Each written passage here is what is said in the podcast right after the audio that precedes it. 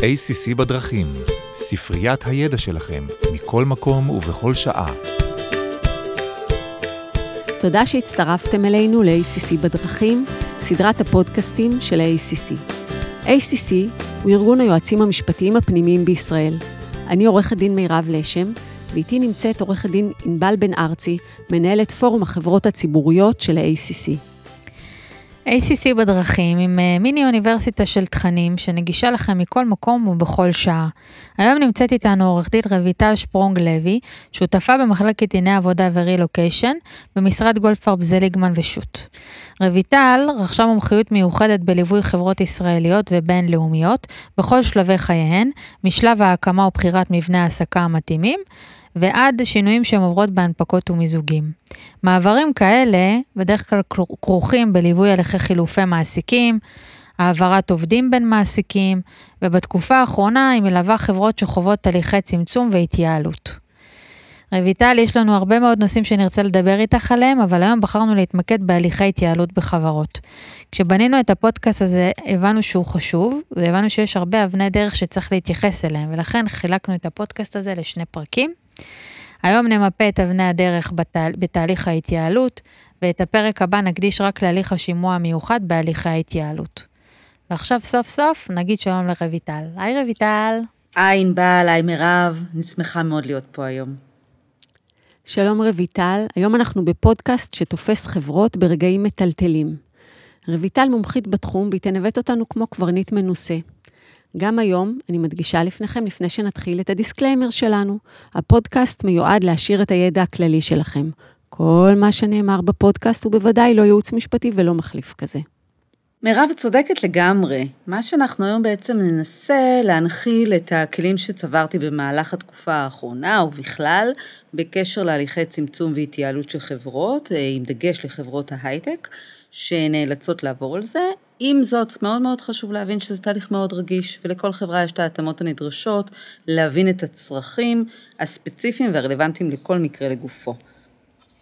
אז אחרי שנה של גיוסי ענק, השוק בארץ ובעולם חווה אינפלציה גואה, העלאות ריבית, כלכלות במשבר. איך חברות ובמיוחד סטארט-אפים מגיבים, מגיבים בעצם למצב הזה בשוק? אז לשמחתי אני רואה כאן, אה, מה שאני נתקלת ביום-יום, יש מנעד רחב של אה, מצבים.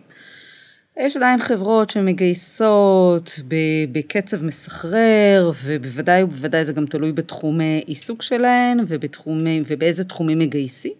עם זאת, המצב הכלכלי שמשפיע גם על החברות שעד עכשיו היו בתקופה ארוכה מאוד רק של גיוסים, נתקלות בצרכים הן מצד משקיעים והן מצד אה, חברות הגלובליות, חברות האם, אה, לבצע הליכי התייעלות וצמצומים. במסגרת זו אנחנו באמת רואים תהליכים שונים שמגיעים לפעמים עד לכדי פיטורים. עם זאת, מצב הפיטורים והצמצומים שנדרש היום הוא שונה מהמצבים הקודמים שנתקלנו בהם, אפילו שונה ממצב שנתקלנו לא מזמן בתקופת הקורונה. וכרגע התהליך, אם אנחנו יכולים ככה לנתח במבט על את הליכי הצמצום וההתייעלות, אז אנחנו רואים שהוא נובע באמת מכוח, ה... בירידה מכוח הקנייה של הצרכנים, אנחנו רואים חברות שרק גייסו כסף ועדיין אה, שוקלות לכמה כסף, לכמה חודשים הכסף יספיק להם, מה מצב הגיוסים העתידי, מה צבר הגיוסים אה, העתידי שאמור להיות, ומה דרישות המשקיעים אה, נכון להיום, שלפעמים זה מגיע באמת מדרישות שמשקיעים להתנהל בצורה כלכלית אחרת ממה שידענו קודם לכן. למה בדיוק את מתכוונת? אם היה לנו בשנים האחרונות באמת הליכים של אה, גיוסים בצורה אה, כמעט אה, מלאה, רק של אה, הרחבה וגיוס עובדים וגיוסי כספים, אנחנו היום אה, רואים שגם חברות שרק לא מזמן גייסו כסף, נדרשות לשאול את עצמן מה הצפי העתידי, מה, האם השקעות שצפויות להיות בשנה, שנתיים הקרובות, כפי הנראה שיהיו בגיוסים יותר נמוכים, כדאי ללכת על הליכים, להישאר בעולם הזה, של גיוסים בשווים יותר נמוכים, או לנקוט בתהליכי התייעלות אחרת כדי לצמצם באמת עלויות וחיסכון כלכלי. עלויות וחיסכון כלכלי, אנחנו לא מדברים רק על אה, פיטורים, אלא על הליכי התייעלות מגוונים, שיכולים להיות בכמה דרכים, ועל זה באמת אני ארצה ככה להסביר ו, ולהרחיב איזה כלים לנו ולכם כיועצים משפטיים כדאי לשמור עליהם ולהתמקד אה, בהם. אמ, היום אנחנו נדבר על החיתוך המהיר. כשחברה מחליטה לבצע פיטורין של חלק מהעובדים, והיא צריכה לעשות את זה מהיר ונקי, גם מבחינת העובדים המפוטרים וגם מבחינת אלה שנשארו. אבל באמת אולי כדאי שתגידי גם את ה... ככה, את החלופות שיש, את הניהול חופשה, כל הדברים האלה, כדי שנראה את כל התמונה. אז נכון, אנחנו, זאת אומרת, הפיטורים הוא, הוא התהליך הברור מאליו, זאת אומרת, כשאנחנו מדברים על צמצומים, אינטואיטיבית, כמעט לכל אה, יועץ משפטי תהיה לנגד עיניו התמונה של פיטורים, אבל אנחנו יכולים לומר שיש תהליכים אחרים, פחות אגרסיביים, שהם אה, חשובים מאוד לשקול אותם, והם הכרחיים אפילו לשקול אותם כתהליכים פחות פוגעניים. מבחינת בית הדין לעבודה, פיטורים זה אקט אחרון מבחינת אה, מה שצריך לנקוט.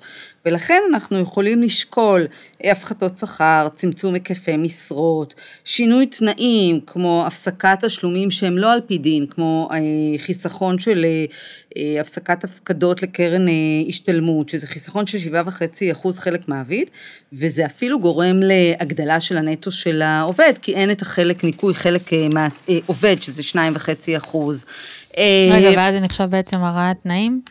זה יכול לראות, תראי, הרעת תנאים זה עניין שאנחנו, בסופו של יום, כאשר אנחנו מסכימים על זה, וכשיש הסכמה לכך, אז אנחנו לא מגיעים להרעה, כי הרעה נעשית אך ורק אם היא בלתי מוסכמת, אבל ככל שהצדדים מבינים שאנחנו בעצם באים ומשקפים לעובדים, שאנחנו רוצים לצמצם להם את ה...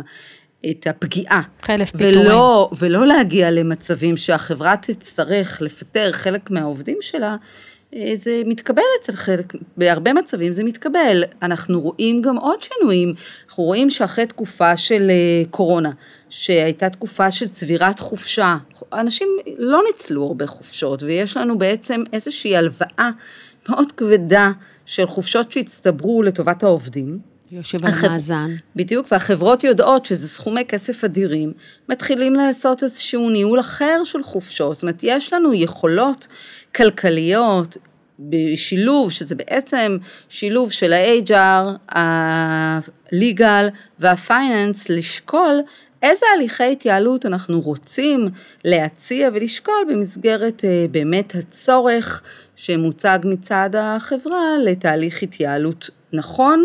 שמתאים לאותה חברה, ולכן, כמו שאמרנו בהתחלה, זה באמת צריך לתפור את החליפה לצרכים הספציפיים של אותה חברה. עכשיו בואי נראה, אנחנו, זה כאילו המסגרת הכללית, ואנחנו עכשיו נלך איתך צעד בצעד על כל אבני הדרך. הרגע התקבל, התקבלה שיחת טלפון ומתחיל המשבר, כי אנחנו בעצם רוצים בפרק הראשון לדבר על איך מנהלים את המשבר על כל אבני הדרך. בפרק השני נעשה, ניכנס לשימוע. אז אה, קודם כל אני חייבת לבוא ולומר שאנחנו כ... במסגרת הזו שאנחנו מדברים עכשיו, אנחנו עורכי דין צריכים להבין שדרך הניהול זה בידיים ובמושכות שלנו, ומאוד מאוד חשוב לנהל אותו נכון כדי להימנע מחשיפות. חשיפות של תביעות של עובדים לפיטורים שלא כדין, טענות של אפליה, נסיבות שבאצטלה של פיטורי צמצום, אה, אפילו חשש לפגיעה במוניטין החברה, שהיא פתאום מפרסמת את התהליך הזה, אה, פרסום רע בתקשורת, ורעידה של הקרקע עליה עומדים העובדים, שיכולה להגיע לפעמים עד לכדי ניסיונות התארגנות אה, מצד עובדים לניסיונות לקבל את הסיוע של גופים באמצעות יחסים קיבוציים. אלה דברים שאנחנו פחות, כמובן אנחנו פחות יכולים אה, לשלוט בהם, מה שאנחנו כן יכולים לשלוט זה בהליכים המשפטיים, בכלים המשפטיים שיש לנו, ולכן אני באמת מנסה מהניסיון שלי לצייר איזשהו timeline נכון ומומלץ לנהל את התהליך הזה בצורה אה, נכונה, ובראייה שתצמצם ותמנע בתקווה את החשיפות המשפטיות הפוטנציאליות. זה משבר שהוא סערה מושלמת, כי הוא בא לך גם מהציבור, גם מה-IR, גם אה, מהעובדים, הכל. ויש לך את הלחץ שאתה חייב אה, לפטר, בטח אם אתה חברה גלובלית, זה בא, ורוצים את הכל מהר. אכן, זה, זו, זו, זה מצב בעצם מצב חירום של חברה, זאת אומרת, מתקבלת איזושהי החלטה, לפעמים אה, איזושהי שאיפה ו, ותוכנית.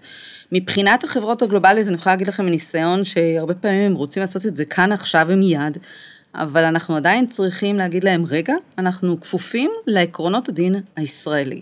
עכשיו, המשמח, או אם ניתן לומר, זה שבתי הדין לעבודה הכירו היטב בפיטורי צמצום, הם הכירו את זה כ... הם הכירו את זה כסיבה עניינית, סיבה לגיטימית, במסגרת שיקול הדעת והפררוגטיבה של המעסיק. עם זאת, אנחנו צריכים להכיר שזה הליך פיטורים ייחודי. אה, אמרו את זה מאוד מאוד יפה בתי הדין לעבודה, ואפילו הייתה איזושהי הרצאה של לשכת עורכי הדין שקראו לפיטורים אה, פיטורי צמצום, פיטור, אה, זה לא אתה זה אנחנו. למה הדבר משול? קצת למערכת יחסים רומנטית. שאנחנו בעצם באים ואומרים, במצב הזה של פיטורי צמצום והתייעלות, זה לא בגלל שהעובדים לא טובים, אה, זה לא בגלל שהעובדים אה, מעלו, אה, פשעו, פעלו לא, לא, בצורה לא טובה לחברה, אלא באמת זה איזשהו, מקור הצורך הוא אצל המעסיק. ו... אז חוץ מבחינת חלופות, כמו שהצעת, קודם כל פחות פוגעניות, מה את מציעה לנו אחרי שבחנו את החלופות, וכאמור החלטנו שלא נשתמש בהן ונתקדם לפיטורים, אז איך אנחנו מנהלים את התהליך הזה?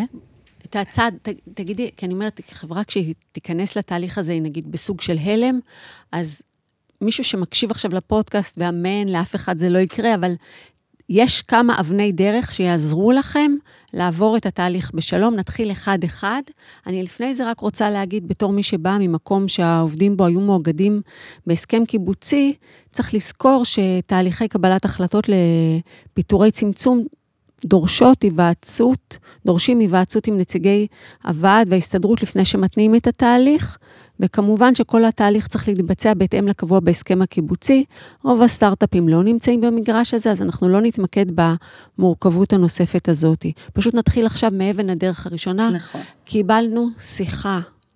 אומרים לנו, עוד שעה כולם עולים, אנחנו רוצים להודיע. אז...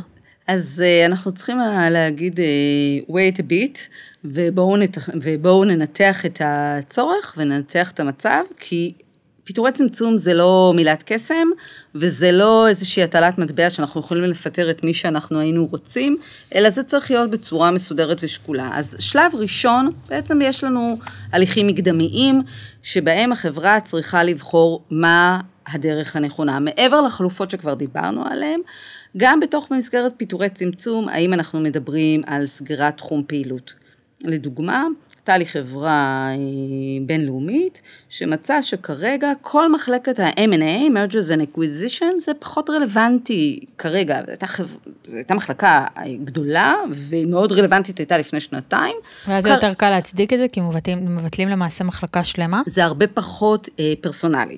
נכון. זה הרבה יותר קל במסגרת תהליך, תכף נדבר על זה. Mm-hmm. ודרך אגב, מה שדיברנו קודם, לפני שהתחלנו את הפודקאסט, שאתה מפטר את הפחות מוכשרים, זה לא רלוונטי פה, כי אתה מבטל מחלקה. נכון, אז באמת בתהליך קל. הזה, כשאתה מתמודד ברמה הפסיכולוגית אפילו מול העובד, זה יותר קל. בוודאי שזה המצב. הקל ביותר, דרך אגב, זה סגירת פעילות, זה shutting down. שיש לנו חברה, גם מניסיון, חברה בינלאומית, שסגרה את הברנץ' הישראלי. ואז זה בעצם פיטורים של shutting down של פעילות של חברה, אבל אם מסתכלים על זה, כל התהליך הוא תהליך גלובלי, הם סגרו את החלק של ישראל. ואז זה ממש זה תהליך ברמה המשפטית. מאוד קל, כן. הוא קל. אה, יש לנו, אה, אז אנחנו מדברים או על סגירת תחום, אנחנו יכולים לבחון את המצב של אה, האם אנחנו באמת מצמצמים, מתוך צוות אנחנו צריכים לעשות pick-up של את מי אנחנו מצמצמים, ואז אנחנו צריכים, תכף נגיד את זה, או שאנחנו רוצים ליצור איזשהו שינוי של מבנה ארגוני, לדוגמה, אה, מבטלים שכבת ניהול מסוימת, זאת אומרת, אנחנו נמצאים רק עם VPs ולא עם directors, עושים איזשהו, אלה שאלות ראשונות שאנחנו צריכים להחליט מה אנחנו עושים איתם, ואז אנחנו עוברים, אחרי שיישמנו, איזה ברוב המקרים זה, זה תהליכים משולבים, זה לא הולך רק דבר אחד, אנחנו צריכים להחליט, אוקיי, אז אנחנו צריכים לבחור את רשימת המפוטרים. זה לדעתי השלב הכי חשוב בתהליך הארגון המקדמי להכיר את התהליך, וזה אחד הדברים שכאן באמת עורכי הדין צריכים אה, להיות שומרי הסף. כי הם צריכים להחליט את מי אנחנו, מי מרשימת המפוטרים, וזה צריך להיות מתוך שיקולים לגיטימיים וענייניים. לדוגמה, ליפו, last in, first out, העובדים שאנחנו צריכים אותם בתור שימור הידע, שיש להם ידע שבעל פה, העובדים שהם פחות טובים ברמה המקצועית, שלא היו מגיעים ל... שהפרפורמנס שלהם הוא הכי פחות טוב. נכון, לא בהכרח שבמצב רגיל הם היו מגיעים לכדי פיטורים, אבל אם אנחנו צריכים את הטוב, הייתי קוראת לזה, אנחנו צריכים לשמור על הטובים ביותר.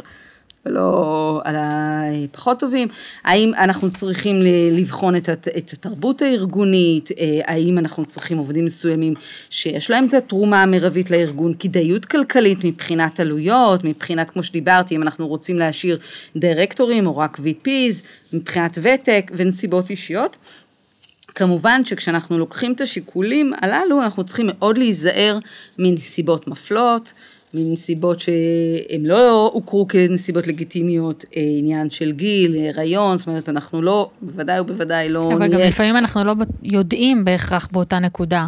את צודקת במאה אחוז, אנחנו עדיין בשלב המאוד מקדמי, שאנחנו יושבים בישיבות, ניהול המקדמי לפני החלטה מי הרשימה, ולכן זה לא רשימה סגורה. הרי במדינת ישראל בכל מקרה ההליך הזה יהיה כפוף לשימוע, ויכול להיות שבתוך השימוע שאנחנו נציג אותו בפרק הבא, יעלו נסיבות שאפילו לא ידענו עליהן, כמו באמת הריון. לא, אנחנו לא יודעים, אנחנו כמובן לא לוקחים את זה כשיקול להיפטר מחס וחלילה אוכלוסיות, נקרא להן מוחלשות או מוגנות, אבל יכול להיות שניתקל בהם, ולכן, שהרבה פעמים לקוחות באים ואומרים, אנחנו רוצים, רוצים רשימה סגורה, ואפילו אחרי זה להודיע לעובדים, מי שלא קיבל זימון לשימוע, שידע שהוא לא חלק מהתהליך הזה, זה לא נכון, כי הרשימה הזו היא רשימת המלצה. היא אף פעם לא תהיה רשימה סגורה, כי במהלך השימועים בתהליך, שתכף נסביר אותו, דברים יכולים להשתנות, יכולים, התבנית היא תבנית נכונה, היא לא הרמטית, היא לא סגורה הרמטית, היא דינמית. שימו לב שאנחנו נתנו פה אה, בשיחה, אבל נתנו בעצם קריטריונים ועקרונות שכדאי לשקול, ולא לפסוח על אף אחד. ליפו, שימור ידע, performance, התאמה לתרבות הארגון, גם כדאיות כלכלית, ותק, נסיבות אישיות, שזה בדרך כלל בא בשלב יותר מאוחר. רק לפי LIFO זה בעצם הראשון ש... כן. שני, שבעצם הגיע, הוא הראשון שנשאר, ומי שהגיע האחרון, הוא הראשון שעוזב. נכון, ואת כל אלה לא לפסוח. כשאתם עושים פרוטוקול, כשאתם עושים את התיעוד של כל ההחלטות שלכם, תעברו על העקרונות. כמובן שכל חברה יכולה לעשות, זה לא רשימה סגורה, וזה לא רשימה שבית הדין לא נתן איזשהו ליסט מבחינת בית, אני מדברת על זה שיקולים פרקטיים. אה, הרבה פעמים, באמת לחברות יש עוד כל מיני אילוצים ונקודות, אבל מאוד מאוד חשוב שהתהליך הזה של הבחירה, יהיה לו רישום ויישקל, כי אחרי זה, אם יהיו טענות כנגד פיטורים של זה או אחר, יבואו השיקולים האלה כאסמכתה לעל מה הביסוס לפיטורים אה, של עובד אה, זה או אחר. כאשר אנחנו אחרי שסיימנו בעצם את התהליך, את בחירת העובדים, את הסיבות, את העובדים שאנחנו שוקלים אותם אה, לכלול ברשימת המועמדים לפיטורים, אנחנו, אה, הרבה מאוד חברות עושות איזשהו כינוס, כינוס של אה, אספה שמציגה ומשקפת לעובדים את המצב הכלכלי שבגינו נאלצים להתחיל איזשהו תהליך של צמצומי והתייעלות. אה, זה, זה גם, זה לא הליך שהוא מוכר מבחינת בית הדין לעבודה כ-must, ואין לנו על זה חוק או פסיקה ספציפית, אבל זה תהליך שהוא משקף ומתכתב יפה עם עיקרון תום הלב ושקיפות מול עובדים, וזה תהליך שהוא מתכתב גם יפה עם תהליכים שהרבה פעמים חברות בינלאומיות רוצות אה, לזמן את כלל העובדים, ואם בארצות הברית אחרי כזו שיחה אנחנו מביאים את ה-brown box ואומרים לעובדים תאספו את הדברים ומפוטרים, בארץ נדרש עוד תהליך, אבל לפחות יש לנו איזשהו אישור קו, יש לנו איזושהי שיחה שהיא ממנה יוצאים לדרך, כי מה שדיברנו קודם לכן זה היו תהליכים פנימיים, תהליכים מאחורי הקלעים. פה אנחנו מתחילים עכשיו לעבור לשלב מול העובדים. אני אחדד אה, ש...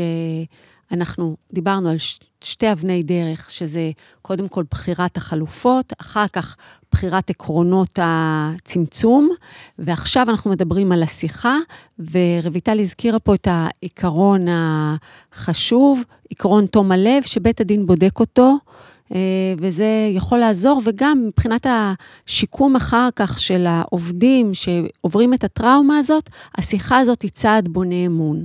מה השלב הבא, ונדלג על שלב, כאילו, תזכירי את שלב השימוע ונדלג עליו, כי אנחנו רוצים... עכשיו, אחרי שבעצם אספנו את העובדים, וכבר יש לנו ב- ב- ב- בראש את התוכנית העסקית וה- ואיך אנחנו הולכים לעשות את זה, אה, יש את השלב בעצם של השיחות האישיות.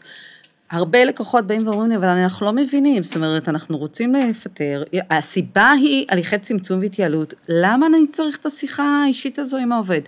אז גם הליכי צמצום והתייעלות כפופים לחובות הרגילים ולהליך הפרוצדורלי הרגיל של מדינת ישראל. בדיוק כמו שהזכרנו שהוא... קודם, אם יש נסיבות אישיות או דברים כאלה שצריכים לעלות במסגרת השימוע למרות זאת. נכון מאוד. זה תכף אנחנו... אנחנו נדבר עליו, אבל כן, אנחנו צריכים להזכיר שאכן יש את הנושא של החובה של השימוע, יש את החובה של חובת ההשתדלות, את שני הנושאים האלה אנחנו נדבר בנפרד, כי הם בהחלט צריכים, הם, הם רבי חשיבות, זאת אומרת, זה התהליך לגופו, מה שנקרא. אחרי שעשינו את התהליך הזה, ובהנחה שלא לא נתקלנו באיזה שהם קשיים, מגבלות, ואנחנו יכולים להמשיך בצורה רציפה עם התהליך הרצוי לחברה. ולאחר שבהחלט ב, ב, לא, לא, לא מצאנו אפשרות חלופית לאלטרנטיבות פחות אה, חמורות או קשות, אנחנו בעצם אה, מגיעים לשלב הפיטורים אה, עצמם, שזה קבלת ההחלטה. במסגרת הזו אנחנו ניתן לכל עובד ועובד את מכתב הפיטורים הפרסונלי, אה, להגיע להחלטה,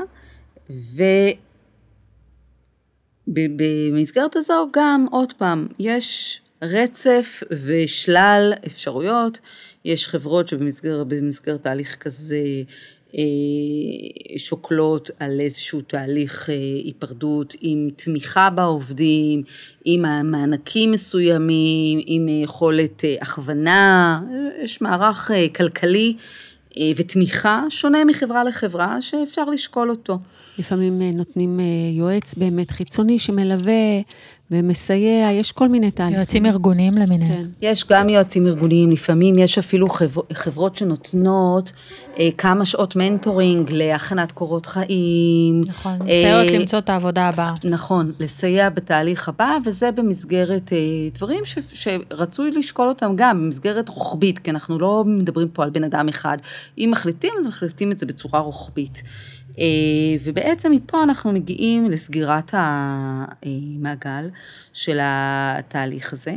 ואם דיברנו קודם על שיחה מקדימה אה, של כלל החברה, ומירב הזכירה אה, בצורה מאוד נכונה את הטלטלה שהעובדים עוברים, ואנחנו עדיין צריכים לזכור שאנחנו גם צריכים לשמור על העובדים שנשארו, שגם הם עברו טלטלה מסוימת, עצם זה שהם נשארו בחברה, אה, זה לא, זה, זה לא, המצב הנוכחי שלהם הוא לא כמו שהיה קודם לכן, אה, גם מבחינת איך החברה נתפסת ביניהם, גם מבחינה חברתית לפעמים, ולכן אה, הרבה פעמים, דווקא מהמנגנונים של ה-HR, חברות ממליצות ורואות לנכון לכנס שוב את כלל העובדים הנותרים ולנצוח בהם איזושהי תחושת ביטחון. כן, ותקווה. איזושהי תחושה של מפה, איך אנחנו ממשיכים הלאה, ולעשות עוד שיחה בעצם, של לשים את, ה, את התהליך הזה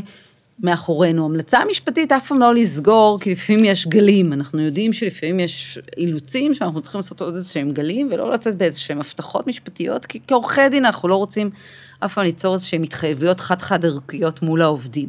אבל זה נכון לעשות איזושהי תחושה של כינוס וסגירת הפרק הזה מאחורינו, אה, ולשקף אותו לעובדים. זאת אומרת, אחד העקרונות של בתי הדין לעבודה זה שיקוף.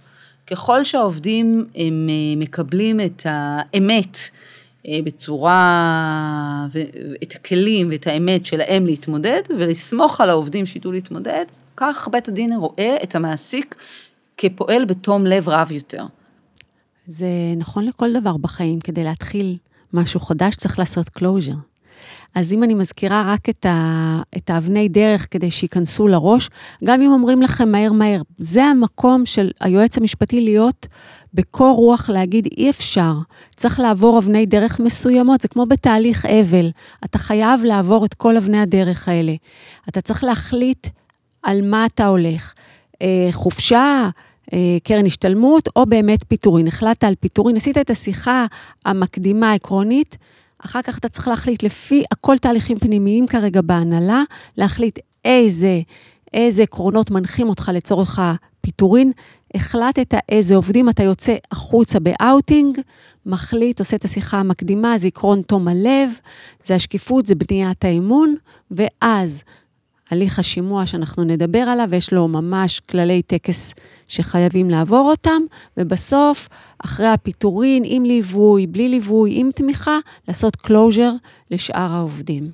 רק לגבי השיחה הכללית שציינת קודם, האם היועמ"ש צריך להשתתף בה, ומה החלק של היועמ"ש, חוץ מהרמה ככה מלמעלה של קבלת ההחלטות, בפועל, האם הוא צריך להשתתף בשיחה כזאת, האם בפועל הוא נוכח לך. בשימועים? אני אגיד לך, ב... יש לנו אה, לכמה כמה שיחות. אינטואיטיבית אני יכולה לבוא ולהגיד לך שתחושתי שלו, שהיועמ"ש התפקיד שלו פה מאוד מאוד מאוד גדול, אבל הוא ברמה של ההנהלה, הוא בישיבות, הוא בשמירה על הכללים, הוא בהנחיה המשפטית, אבל אני דווקא חושבת שמנכ"ל החברה, וה-HR.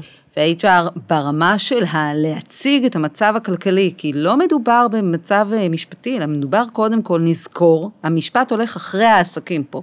קודם כל אנחנו במצב עסקי, כלכלי, ש, שלמנכ"ל יש את ה...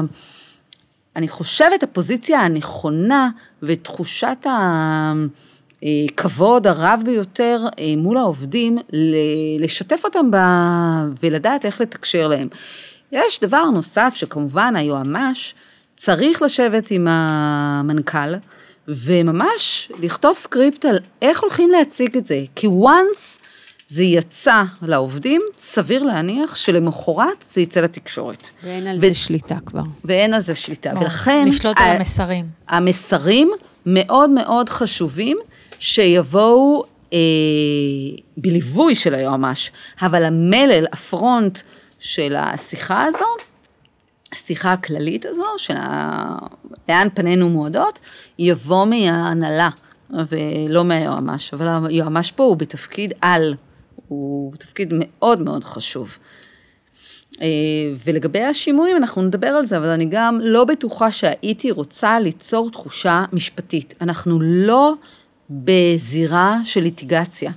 אנחנו רוצים ליצור את זה כמה שיותר בזירה רכה ועסקית אה, בסיטואציה הזו. ואלא אם כן יש צורך, אני חושבת שהתפקיד של היועמ"ש הוא מאחורי הקלעים. הוא התפקיד לדעתי החשוב ביותר, אבל אה, יותר מאחורי הקלעים. כן. טוב, דיברנו על uh, סערה, זו טלטלה על הארגון, uh, ואני חושבת שאני מאחדת לאף יועמ"ש שלא יצטרך לבצע את התפקיד החשוב הזה, אבל תודה רבה שהיית איתנו והנחית אותנו. תודה רבה, רויטל. תודה לכם, לעונג. נשמע את ההמשך בפרק הבא. לעונג לי.